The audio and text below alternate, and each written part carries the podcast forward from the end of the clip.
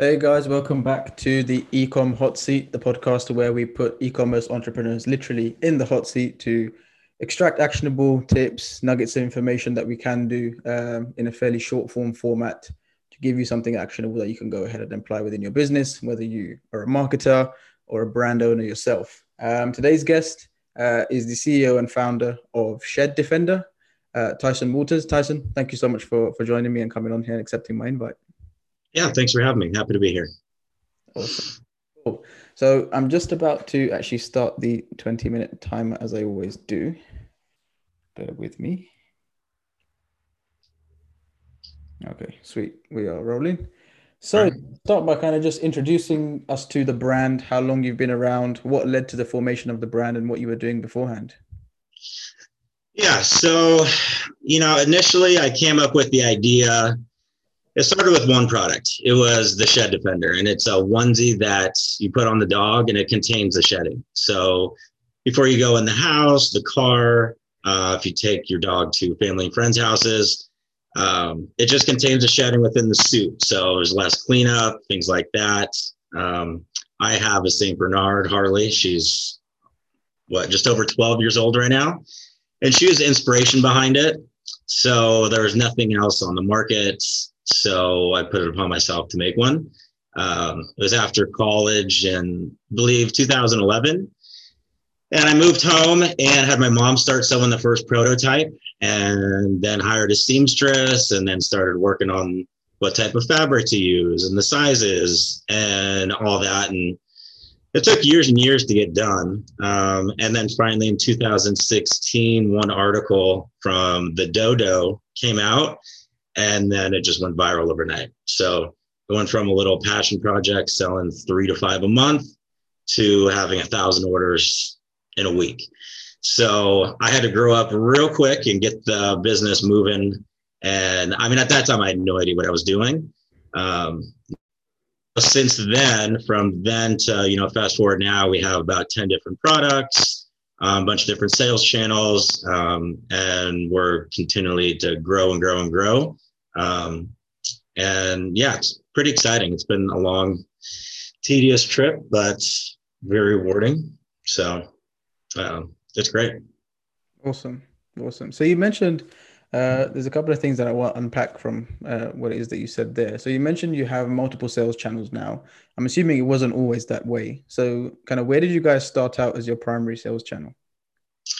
That was just online. I built a site on what was it? Um, I can't even remember. I think WordPress was my first site. I just spent a couple hours building it. And that's where all the revenue was coming from. Um, and we're doing that for the first maybe six months. And then the next step was to get on Amazon.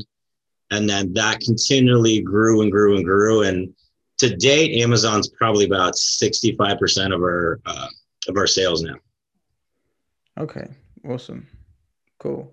How important has diversification been towards the overall brand strategy? And was it something that you consciously thought thought of um, at the inception of the brand, or is it something that just kind of happened organically? Um, kind of happened organically. I mean, I honestly, I'd rather just have sales on my site. I mean, you get the best margins, best customer interaction, customer support, uh, feedback, and things like that. But you know, people just tend to buy things on Amazon. They want their two day shipping. So we kind of had to pivot a little bit and realize, you know, you kind of have to be on the biggest sales platform on the planet. So between, you know, we sell on chewy.com as well. So that's a good uh, mix. So for our brand, I think it works out uh, pretty well, pretty good sales mix. And, um, you know, it gives everyone the option to purchase on different area. Some people just feel more confident buying on Chewy or directly from us with a discount, maybe, or for that. But um, it's worked well to kind of diversify and sell on different channels. I'm assuming on Amazon, do you guys do any PPC? Yeah, we do. So um, I actually have an agency based out of India um, that does mine, and they do a fantastic job for us. Awesome. Do you guys spend at all on any paid social acquisition too? Uh, yeah. So that's where most of our advertising dollar goes is well, Amazon, PPC, and then um, yeah, Google and Facebook and Instagram. Um, the best way to stretch your dollar for advertising spend, get it in front of people. Um, for us, it's worked fairly well. Mm-hmm. And kind of being in the trenches daily, how have you seen uh, the recent iOS changes uh, affect your advertising? Has it led you to make any pivots? Um, yeah, so you know we have an agency that helps us out with you know does all our social, and you know we're in constant contact with them, and yeah, it's been it's been a pain. Um, that really threw you know threw us out uh, the loop. So there's a lot of changes. You know, you're not seeing as many conversions come through. Um, you know, most people are opting out of tracking, so it's there's other ways you can kind of pick them up, but um, yeah, the reporting has changed quite a bit. So you kind of have to get creative with it, and uh, you're not going to see as good as returns, but we still see constant sales and traffic and things like that. So we can kind of we can still see that it's working. We just have different uh, metrics to kind of measure how well we're doing. Yeah, I think that's probably the most notable thing that um, any brand can do, especially if you're spending heavily on paid social at the moment, because you know you mentioned you have to especially now you have to change the way you look at your advertising returns because previously you could go into your facebook ads manager and it was fairly simply broken down. You might have a 10 20% difference to what the actual number was but um, nowadays it's, it's more like 50 60 and, and in some cases even higher than that to to actually being able to track your your advertising spend uh, and your return. So are you guys using more of like an mer marketing efficiency ratio approach now yeah, for the most part. Um, I mean, I don't know, to be honest, all the technical aspects of it. Um, I mean, I'm up to date with it all, but I just know their reporting to me is different. When I look at it, it's different. Um, but just continuity of the site, like, you know, between our sales and seeing kind of where the traffic comes from just from our site. Um, it hasn't dropped any. It's just the reporting that's mainly been our big thing. And then uh, I guess how to attract customers to where they're going into more interest groups compared to like audience targeting, um, things like that. But once again, I'm definitely not the expert in that category. So I don't want to get too technical because I'll probably make a fool of myself. Great. So you you you sell a lot on Amazon. You mentioned 65% of your sales come from Amazon. One of the big issues that I hear from brands that are uh, kind of heavily indexed on Amazon is the retention side of things. Obviously, traditionally, if you have a Shopify store, you capture email addresses and phone numbers.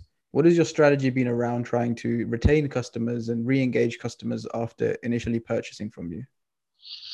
I mean, that's the hardest part. One, you don't know where they came from. So they could have clicked on Google, they could have been on your site. You have no idea. Amazon does not share those analytics, which sucks. Um, emailing them, I mean, technically, you're not supposed to like contact them at all, uh, but you can try and get around that, you know, as long as you uh, follow their terms of service and such things like that. But um, it's tough. So there's not a whole lot you can do. It's just if they do reach out to you, you just got to respond quickly. Uh, make sure they're always right, no matter what, because it's all about the reviews on Amazon. So one bad review will kill you. Um, I mean, I went from one product. We just launched our soft chew supplements for dogs, and we had like 25 star reviews. We got like number one new seller on Amazon, our little uh, little trophy placard thing. And so we're selling 30, 50 a day, you know, just on the launch. And then three bad reviews came in because one dog didn't like the taste. One customer said it wasn't as good as a, their prescription medication, which we know it's not. It's not prescription. Um, so, and that dropped us down. And the next day, sales dropped down to one, two, three a day. So it's all about that ranking, all about those reviews. And it is so difficult there's no perfect system to figure it out, but um, reviews is huge. And then back to your main question is like we try and piggyback our other products off it. So like you can bundle them together, frequently bought items, discount one, you buy one, get our leash for 50% off. things like that, um, or drive them to our store instead of just a product page. Uh, so then they can see all our products and hopefully buy the soft chew supplements, which you know they buy monthly instead of you know you buy a onesie and they don't come back for six months to buy. So we have these other products like the shampoos that hopefully will get them to keep coming back and buying on a regular basis. Awesome. And how important start kind of starting a brand based on one product?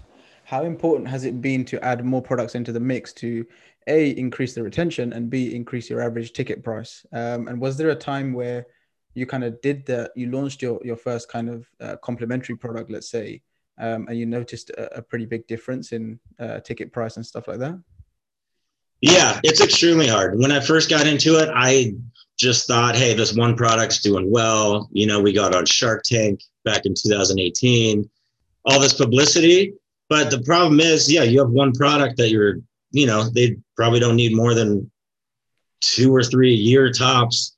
You really realize you're not getting the returning customers and all that stuff. Um, so yeah, the new products, the leashes, the soft chews. it we didn't see an uptick just yet uh, immediately, but eventually it took a while to start upselling and getting people intrigued in all those products. But that was the idea behind it. Yeah, average order value, have them keep coming back. Um, it would be hard to survive just off one product. So expanding the product portfolio was absolutely huge. Mm-hmm. And is there is there a part of your business that is also wholesale, or are you solely kind of direct to consumer e-commerce? So we do some wholesale to some small mom and pop shops. And then, you know, 2020 was supposed to be our big year to get into brick and mortar, but obviously COVID changed the whole landscape.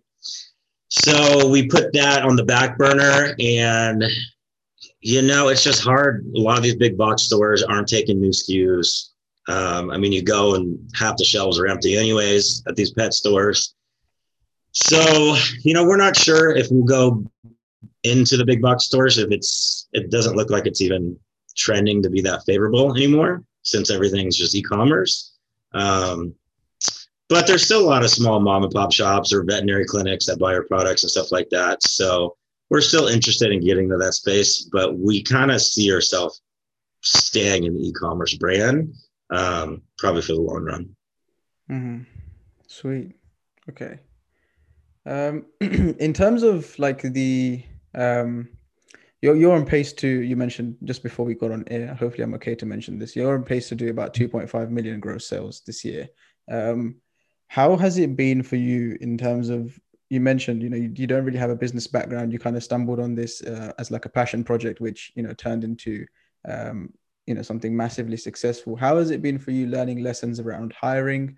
have you been able to scale this brand pretty uh, to, to the level you have done with a fairly lean team or what does your team look like yeah so right now we're still pretty small um, it's me uh, my sister-in-law does some marketing and she she does part-time she's pretty involved with a lot of aspects of the business um, we bounce things off each other and um, she's my number two and then actually we have one customer service rep and then other than that, it's uh, we have like some subcontractors, some people who help around the office. There's no other full-time people, just other agencies and things like that. Um, I think next year is when we'll probably have to scale up and get our own warehouse and bigger office space and probably hiring because uh, there's just certain things, the day-to-day stuff, just holds me down, you know, and is it's hard to get everything done in one day given all the little monotonous small things. So I need to find someone who can help me out with that and then, you know, expand and grow the business because it's it's getting too much to handle on my own at this point. Yeah, absolutely. Um, so in terms of selling on Amazon then, what would you say to because diversification is like what anyone talks about at the moment in e-commerce, especially with you know loads of D2C brands being so heavily focused on paid social acquisition and now that not being um, what it used to be. Um, so what would you say to a brand that is looking to start selling on Amazon? Would you would you kind of define some criteria for a specific type of product that you see would have the most success on Amazon? Uh, what what have been your learnings uh, with that process? Um, I mean, there's it's hard to say. I mean, I personally do like the pet industry. It's one of the fastest growing industries out there. Um, Amazon caters to it really well. And especially during COVID, I mean, sales just went through the roof. People were adopting dogs, rescuing dogs. Um, I mean, the industry expanded. Like just in the United States, I think it's over $100 billion right now.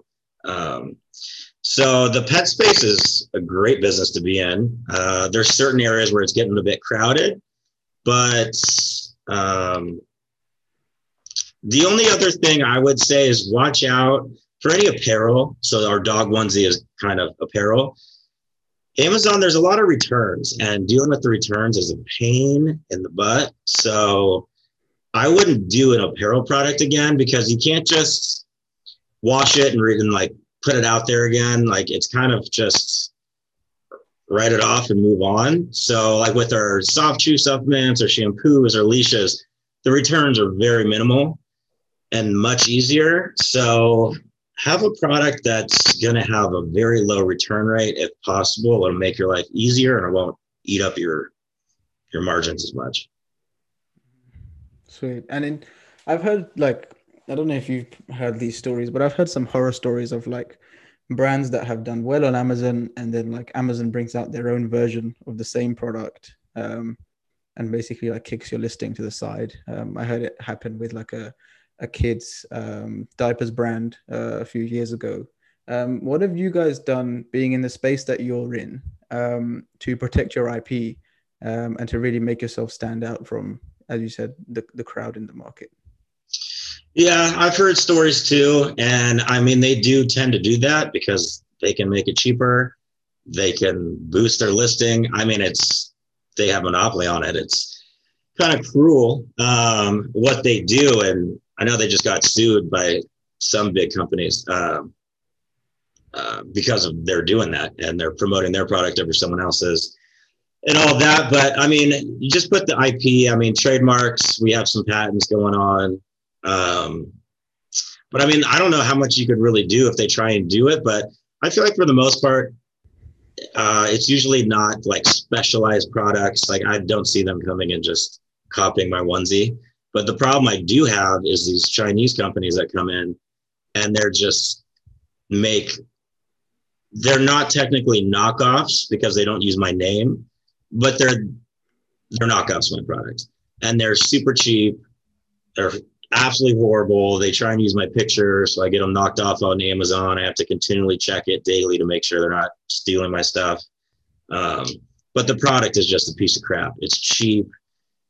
I get some of their returns somehow. I don't know how. And like the products are just absolutely terrible. They're like 15 bucks, takes two months to come over from from China. So that's the main thing is these Chinese companies come in and just blow up the ruin your price point and everything else. So I know they're trying to crack down on that, but um, the foreign companies kind of put a a real pain in the butt when it comes to that. Fair enough. Awesome. We've got about two minutes left, so I just wanted to finish up with one last thing, um, which you said earlier that I found really, really interesting. Is uh, you mentioned you guys have been featured on Shark Tank. What was that experience like, and what were the, uh, if you can disclose, any outcomes from that process? Yeah, so we did it back in 2018, and that was a great experience. I mean, to be on that show, I wanted to be on for years and years and years. Everyone was always like, "You need to get on the show." Um, so they finally reached out to us, and we went on. And nerve wracking. I mean, yeah, you're up there in front of those guys, and you got to deliver your pitch and hope it goes well, and it did. So we got three offers. We ended up getting a deal with Lori, um, but eventually we parted ways and didn't finalize the deal. We didn't think it was going to be beneficial for either party. So it helps with sales for like, you know, a few weeks, you know, you kind of skyrocket and then eventually it kind of goes back to where you were. People forget, you know, it's only out there for so long. So it was a good experience, it was good exposure. Um, and then it kind of led to us getting some private equity from another company uh, a few months down the road, which definitely kind of helped our expansion and helped us as like a strategic partner, which is what we wanted instead of just someone trying to celebrity trying to promote our product. So it ended up being a really good experience.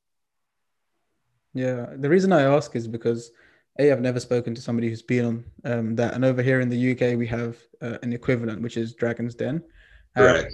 Recent, I've been seeing like in my Facebook and Instagram feed, just a ton of uh, brands that have been featured on these, um, either Shark Tank or Dragon's Den, really hammering home uh, like ad creatives specifically on Facebook and Instagram of the actual episode, like you know clips from it, um, the you know you giving your pitch, etc., etc. Have you guys tried that at all? Or?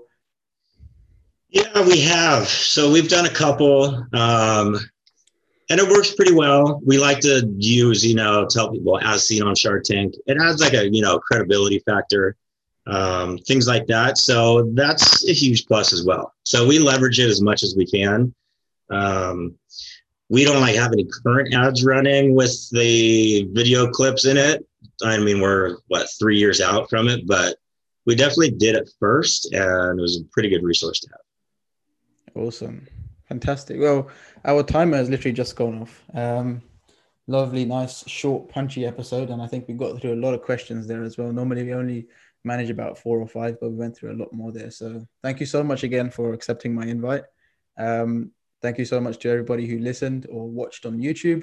Um, if you are watching on YouTube, please uh, like, subscribe, uh, leave a comment uh, if you found anything valuable. What specifically did you find valuable from the episode? Whether it was uh, Tyson's perspective on you know Amazon diversification, etc., etc. Leave a comment, um, and I'll get back to you there. Um, and yeah, lastly, I just want to say thank you again so much. Um, if you're listening, like, subscribe, and we'll see you on the next episode soon. Take care. Bye. Thanks.